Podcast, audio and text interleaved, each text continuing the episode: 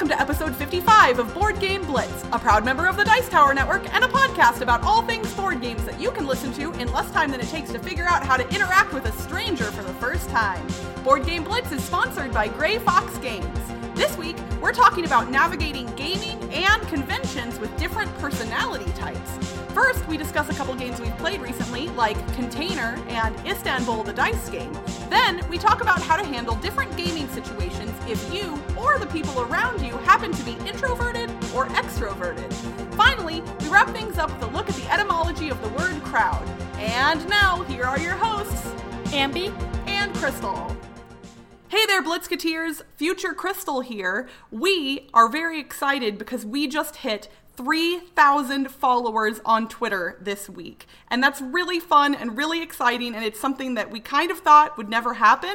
It's a really big number, and we're really happy about it. So we wanted to do something fun to celebrate. So we are having a contest. Our amazing sponsor, Gray Fox Games, has offered up an awesome prize to the winner.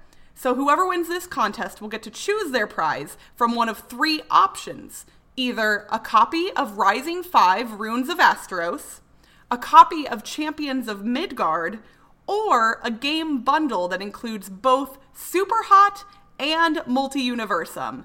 I don't know about you, but that's pretty awesome. They're letting you pick whatever you want. So you can get a prize that's perfect for you if you win. So, how do you enter?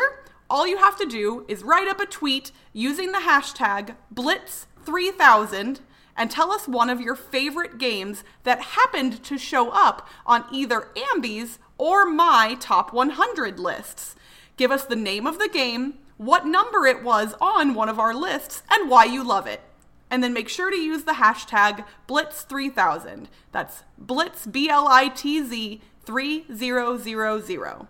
If you don't have a Twitter account, that's okay. You can also email us with all of that information at boardgameblitz at gmail.com and just put Blitz3000 in the subject line, all one word. So that way we can make sure all of those contra- contest entries get filtered properly.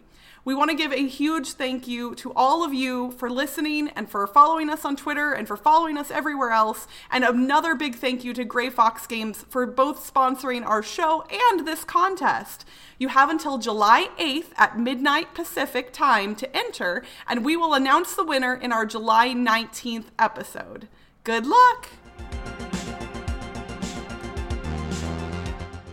Before we hop into the main episode, we wanted to make sure that you all remember that we are going to be at Dice Tower Con in now less than two weeks. Yes! So exciting! So exciting! Aside from MeepleCon, this is my so I guess including MeepleCon, this is my second big convention of the year. I know MeepleCon is technically not big compared to some of the others, but it's big for me, especially because I help run that one. But yeah. yeah, Dice Tower Con, we're going to be helping out with a lot of the Dice Towers events or participating in them or attending them. And mm-hmm. uh, I hear that uh, Tom has enlisted us to be referees for his live people sized game of magical athlete. And yeah. from what I hear, that is something that you all will not want to miss.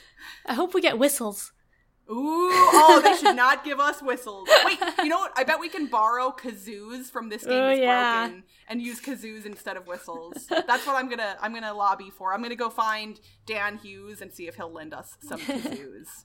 I bet he will. But the that'll be fun. The, this I'm excited to attend the This Game Is Broken live show. Yeah, and the Dice Tower Awards and mm-hmm. the Jack Ma- Jack Vasel Memorial Fund auction so many things happening at Dice Tower Con, and I cannot believe it is so close now. Yeah, I'm super excited. This will be my fifth Dice Tower Con, and so I'm excited to see the friends that I've made over the years again.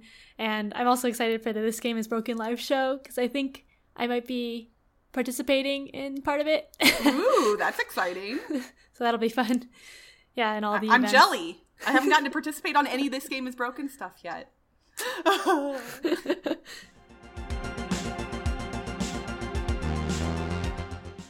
Recently, I've been playing Container, which is a game published in t- 2007, designed by Franz Benno Delonge and Thomas Ewert, and published by Valley Games.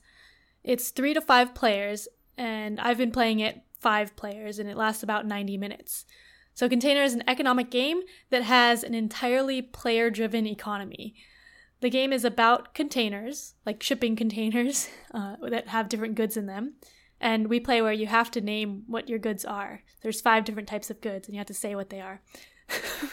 What's the most interesting good that's been named so far in your games? Um, we're, we're not super mature, so I think we had like jars of poop. Wait, so someone's shipping giant containers filled with jars of poop? Yes. Yes. Okay. That yep. Very I love how you guys are like, we would like to play a heavy economic game. And then we will mention poop. yes.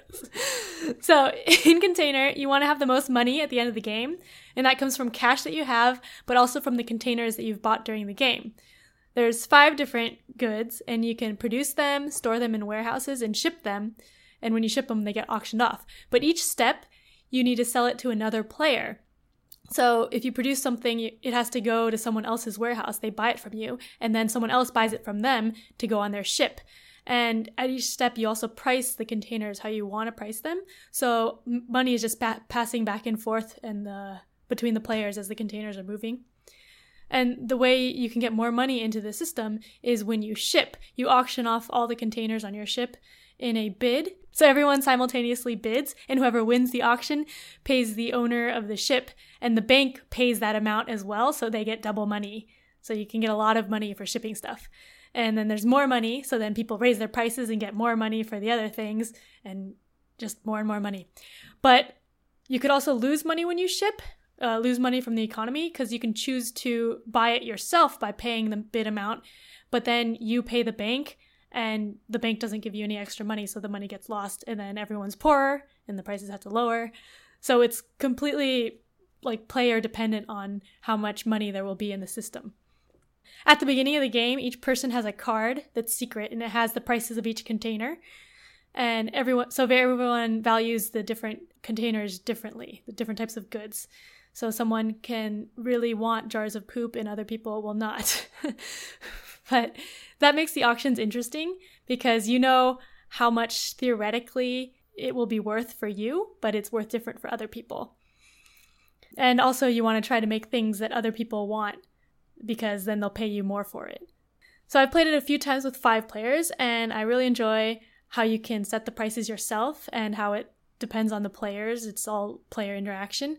And I like the bidding in this one. I usually get stressed out for auctions and bidding stuff, but I like how it's simultaneously bid. So you don't have to worry about raising prices. and then also because you know your worth of the containers, you know how much the maximum bid should be for you. But another cool thing is that at the end of the game, you actually throw out the color of container that you have the most of. So is you don't actually know what each thing will be worth because you could throw it out. And you want to get a lot of things that are bad so that your second highest will be like getting a lot of points. So that's interesting. So when you say that you have to get rid of the the ones that you have the most at the end of the game, mm-hmm. thematically, how is that explained? Just for my own curiosity's sake. I don't remember. I don't know if I've actually read the rules like all the way through. So oh, okay, so someone someone taught you the game, and that's just what yeah. happens. yeah, because that doesn't. So, I mean, it doesn't seem thematic, just you know, offhand. But I imagine mm-hmm. there's a reason for it, and I'd be I'd just be curious to know what that is. Maybe one of our listeners who's played Container can tweet it at us. Although we might have learned it by now, by the time you're hearing this. but who knows? So if there's a thematic reason for it, I'd be curious to know what it is. Maybe they all just get stolen. oh no, that's sad. I don't want it to be that. I want it to be that you're so rich and prosperous that you donate the good that you have mm. the hmm. most of to charity. Okay, that's maybe that's, what I'm gonna go with until I hear otherwise. All right, so that was Container. What and 2007 is when you said that one came out. So that one's a little bit of an older game, but it just got a reprint, right? Yeah, like it has a new version, a jumbo edition uh, that came out on Kickstarter last year and I think is delivering at some point this year. I'm not sure. I feel like yeah, like either soon, maybe, or a couple people have been talking about it lately, but mm-hmm. it's people who may have gotten early copies. So yeah. Okay, cool. During our top 100 lists, which if you have not checked out yet, you should head over to our YouTube channel and do that. uh, we mentioned that one of the top games on Cassidy's list was Istanbul. And I have played Istanbul and I like it. So when I got the opportunity to try out Istanbul, the dice game recently, I took it. So Istanbul, the dice game, came out in 2017, uh, designed by Rudiger Dorn, and I think it's published by AEG. That's the the one on the box on the BGG picture, but there's a lot of publishers listed, so I know it was published by different people overseas and here in America, and it's hard to tell. Uh, if you go back and listen to the episode where Cassidy originally talked about Istanbul, which Ambi will Episode link- 16. there we go. I knew you would have it because we talked about this earlier. Then you'll you can hear about the regular Istanbul game. Istanbul, the dice game, has a nearly identical theme and similar win conditions like goals that you're going toward but entirely different well mostly different mechanisms. So in istanbul the dice game on your turn you are you take a handful of dice and you roll them and then you spend those dice to do a number of things. Everyone has a player reference card that shows what you can do with different die faces. Uh, the faces of the die either have uh, one of four goods uh, a thing that will let you draw a card or uh, money, which will allow you to collect money. So then you are using those dice to gain goods tokens, to buy mosque buildings, which cost different amounts of different die faces, to gain money, or to draw cards, which will allow both you and potentially the rest of the table to do something cool like buy m- more goods at a different price or other things. Basically, all you're trying to do in this game is build up a tiny engine where you have goods that you can then sell for crystals. Just like in regular Istanbul, the end goal here is crystals. And uh, in this game, five specifically will trigger the end game. So it's pretty short, it's pretty quick. And it does just like Istanbul, you once somebody has five, you finish out the current round, and then whoever has the most crystals wins. And if there is a tie, which is likely in games like this, or you know, more than a tiny bit possible, then um, there are some tiebreakers based on money and the good tokens that you have left and other things.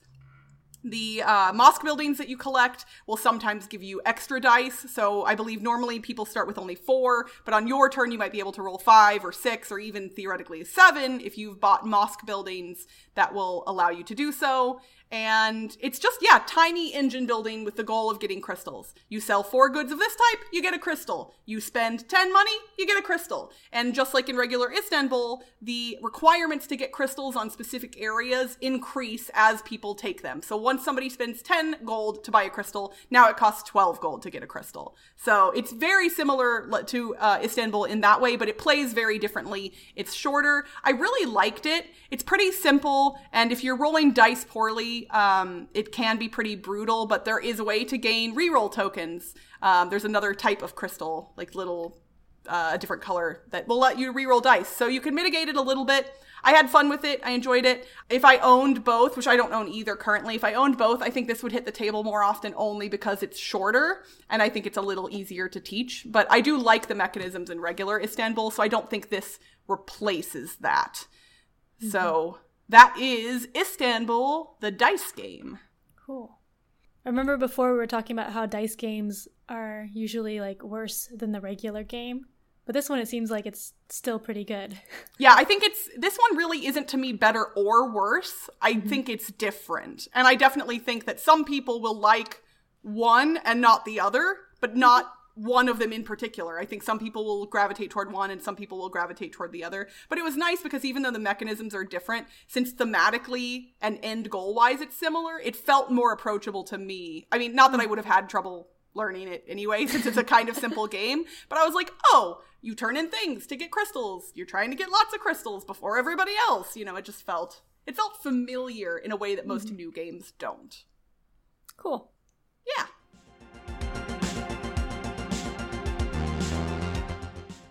For this week's thematic segment, we wanted to touch on a topic that is related to something we've discussed in the past, but is a little different. So, our very first episode was about conventions. And then I believe we revisited that topic about a year ago and talked a little bit more about something related to conventions. Or maybe we didn't. I could be misremembering, but I know we've talked about it in the past at some point. Mm-hmm. So, for this episode, we're going to talk about how to navigate not just conventions, but gaming in general if you or the people you are around happen to fall into some generic personality categories, and notably extroverts and introverts.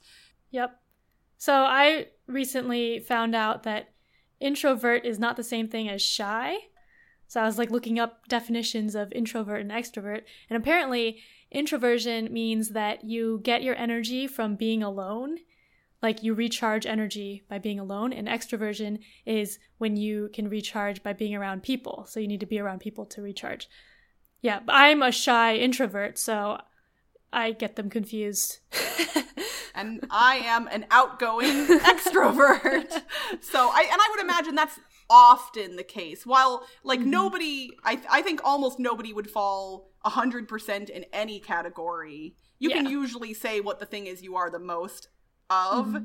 And I, I'd say most extroverts are likely outgoing, and I would say most introverts are likely shy, but not always. Yeah. Because it matches with the personality. Because if you recharge by being alone, then you probably wouldn't be talking to people as much, so then you're more shy, and vice versa for extroverts, right? Yeah. So we were kind of we uh, we reached out to our listeners to try and get some feedback about you know advice for how to navigate a gaming a public or even private gaming situation or convention. If you are extroverted or introverted or if the people you're playing with are extroverted or introverted because it's important to not just consider your own personality but to be cognizant of the people you're playing with. Because you're always trying I mean the end goal is about everybody having fun and sometimes getting to fun is different for different people. And you don't ever want to put somebody in a situation that they're not comfortable with. So i think it's it's important to at least you know you don't want to uh, somebody specifically commented that you don't want to call out people for their personality potentially. Mm-hmm. like you don't want to be like oh you must be an introvert because obviously that that could be taken the wrong way and potentially put someone in an awkward position. But it is potentially important to try and make notes about something like that, particularly if it will help you game with someone in a more enjoyable way, both for you and for them. Oh, and that was Nick. That was our, our good friend and listener, Nick, who pointed that out that if you're playing with someone who is clearly introverted, don't point it out or make them the center of attention. And, you know, maybe in theory play against them differently if it would potentially enhance the experience for everyone. And I know there are some people who say, you know, you shouldn't play games differently based on who you're playing with. And in some instances, I agree with that statement. For instance, I don't often appreciate it when a couple is playing a game together and they are treating one another differently simply because they are together. That is not good. But if you if you're willing to cater your gameplay to a person's personality, I think that that can potentially be helpful.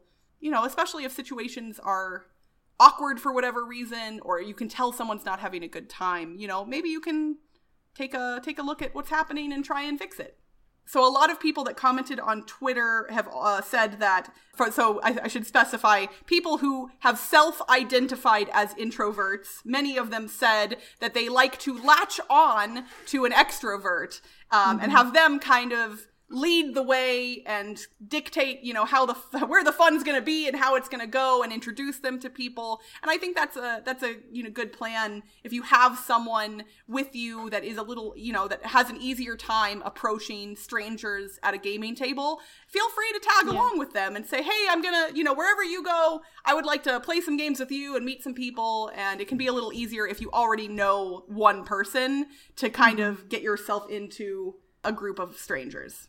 Yeah, Stephanie on the BGG Guild also said that. She said, as an introvert, I think it helps to go to a convention with someone you know, like a partner, friend, or even acquaintance. That way, there will be less anxiety about finding a group and I think less pressure. You can just play a two player game from the lending library if you aren't up for being very social at any given moment. and she said more. But yeah, I agree with that. Like I've I've only gone to conventions with Toby because otherwise I, I don't know what I would do. But I, I basically like go with him all the time, and he's an introvert too, but he's slight he's more outgoing than me. But yeah, it's it's nice having him to go around and I just always play games with him. And actually, the first convention where I didn't play games with just him was uh, BlitzCon last year, which was kind of tough because I'm. It was. It's like hard to go play with new people without having him there. So, yeah, that that was exciting for me. And I think a lot of the responses we got were from self-identified introverts. I think most of them said that they were introverted on both Instagram and BGG, and I think maybe Twitter too. Uh, Harley on the BGG Guild said that for me, the worst situations are talking to strangers in a group setting with no rules. So I really like that board games give me a structure to fall back on. It gives the group a common groundwork and means that I can relax. For me, it's much less stressful to join a group playing a new game at a noisy convention than to stand around with a group of people at a party. So, from our very small sample size, it seems like board games work well with introverts because there's a lot of people that responded that said they're introverted and board games has that structure so like you have something to do other than make small talk with people, which I think helps.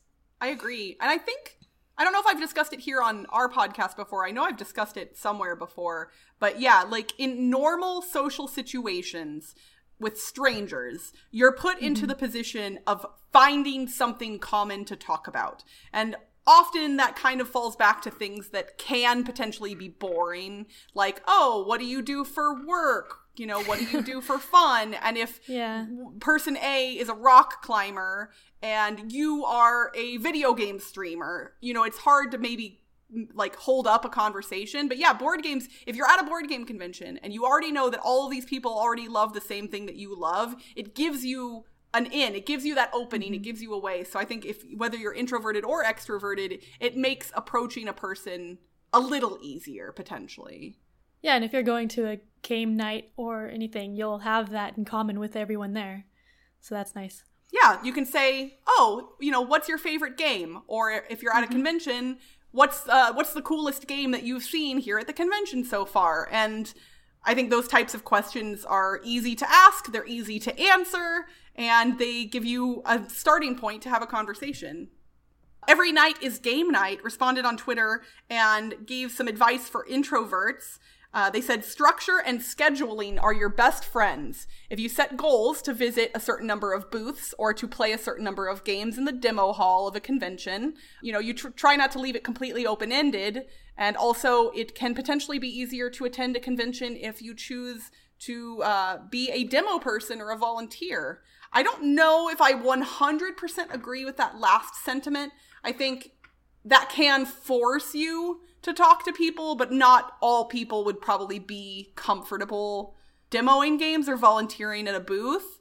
But it is, I mean, if you are comfortable with something like that, I think it's a way to get you into conversations more easily because yeah. people would be approaching you about a specific thing. Yeah, and maybe that's good for extroverts because if you get energy from being around people, if you're demoing at a booth, booth, you'll be around people definitely. I've 100% considered doing it and just never mm-hmm. it, like it hasn't made sense for me because I haven't been to any of the big conventions where that oh, would yeah. really be I have an outstanding offer from one of the larger publishers to demo for them and I've just never been able to take advantage of it but I know that it would be something that I would enjoy mm-hmm. um, but now at this point I feel like I'd almost be taking time away from potential coverage that I could do for our podcast. So I think I got myself too deep in this before I started doing that. But I still I still think it would be fun to demo for a publisher at some mm-hmm. point, even at least a little bit at a convention. Yeah. And then more convention tips on Instagram. Louis Likes Gaming said, As an introvert, I wouldn't worry too much about getting the most out of your convention. You should still push yourself to seek new experiences, but be mindful of your own limits. Maybe you want to take an hour to yourself so you can shower and eat while the floor is open. That's okay. Experience the convention in a way that makes you feel most comfortable. So I think that's good advice. Just definitely re- recharge when you need to.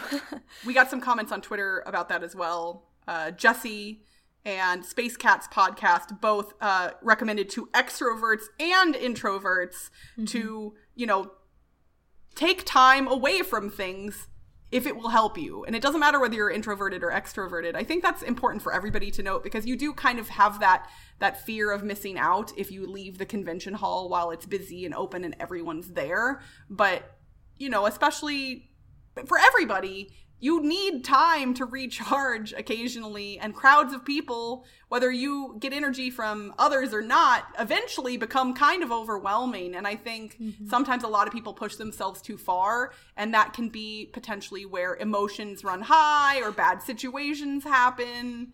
And i think you want to be cognizant of that kind of stuff. And it is okay to take a break. Board game blitz officially gives you permission to take a break I should follow this advice. you honestly, it's funny. Well, you and admittedly, you're younger than I am, and I feel like when I was your age, I did have the ability to do. I mean, we're not that far apart. like, like, yeah, it's no, it's changed significantly after I turned thirty. Like everybody oh, says, I'm thirty now, so yeah. Well, I'm now. I'll be thirty-four this year, and I like I get tired, and I feel tired in ways that I didn't in the past or like it's weird. I getting old, and I know I'm not old. People don't tweet at me. I know I'm not old, but I'm saying getting older is mm-hmm. weird. All I know is that when I was a kid and we went to the amusement park, my parents would be like, okay, let's sit on this bench for a moment. And I'd be like, why? Let's go on another ride. And now that I'm 34 years old, which is probably about the age my parents were when we were frequenting amusement parks, mom and dad, I get it. I understand now. I would like to sit on that bench for a little while between rides. I understand. Mm-hmm. Shout out to all the moms and dads powering through with their crazy kids wanting to ride all the rides at an amusement parks.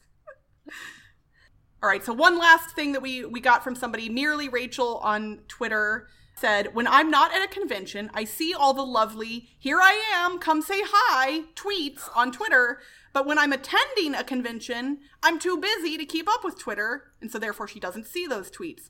How, she says, How do folks manage those impromptu moments facilitated by tweeting? And I think that's actually a really interesting question because I know I struggle with the same thing. I'm often pretty good about keeping up with social media, but when I'm at a convention, I tend to be worse at it. It tends to be, oh, I've ignored Twitter for four hours. Let me hastily scroll through my notifications to try and keep keep up. And then I'll tweet a picture mm-hmm. and then I put the phone back away. Cuz obviously I'm trying to enjoy the convention itself. But at a larger convention Twitter or Facebook or whatever else what other social media pro- platform you happen to be on can be a good way to connect with people. So I, I'm honestly not quite sure how often that happens for people or how to navigate it but I would say yeah, if you maybe if you're struggling, like if you know somebody's going to be at the convention and you want to meet up with them, maybe go to their Twitter account and see like, "Oh, I know they're going to be here.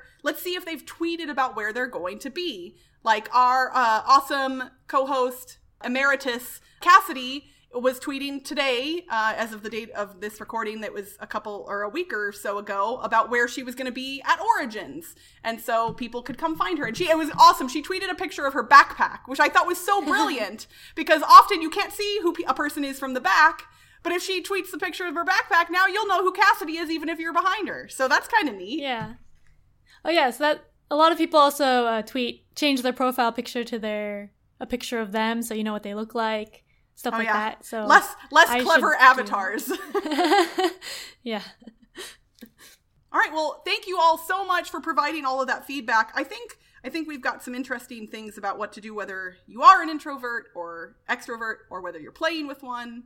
Um, and this is definitely a topic that we could expand on more, mm-hmm. and maybe we will in the future. But if you have any other thoughts that you'd like to share, feel free to tweet them at us or post them in our BGG Guild for this episode. And if there's anything that you know is significant, we'd we'd love to share it.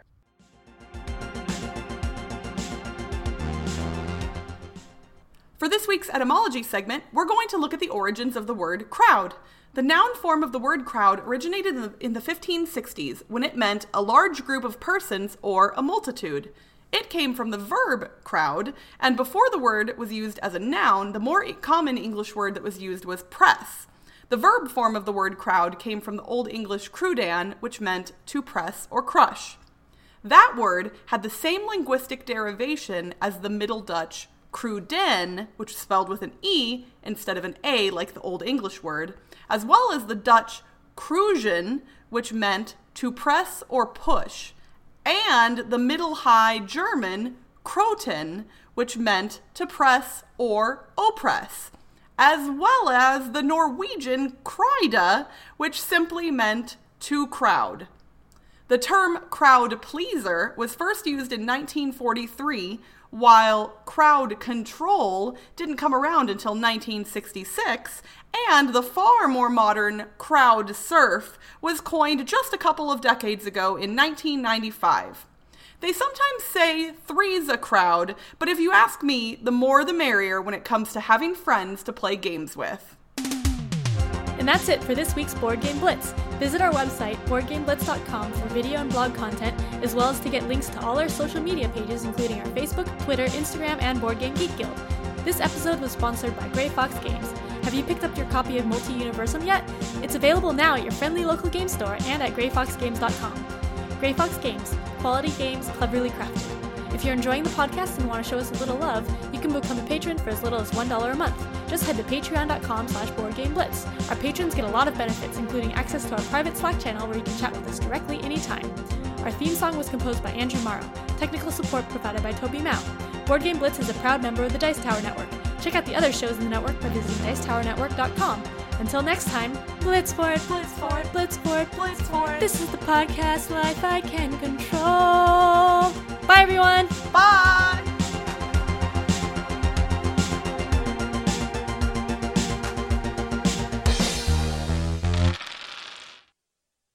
So everyone simultaneously bids at the same time. I already said that. Bye! I forgot to say bye. I know, I was like, I was like, eh? Anything? I was like, oh yeah. It's alright, you can cut out the blank space, so it's fine. yep. I didn't say me that time. I I was I was thinking that. I was like, I'm not gonna say me, I'm not gonna say me.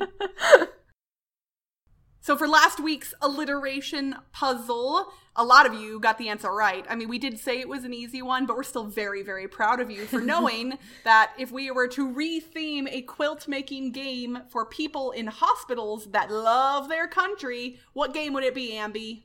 Patriotic patients patchwork. Yay! So congrats to all of you who got that right. This week, let's uh I think this one's gonna be pretty easy too, but who knows? So this week we want you all to re-theme a chameleon game to be played at an unheated university. Good luck, everybody!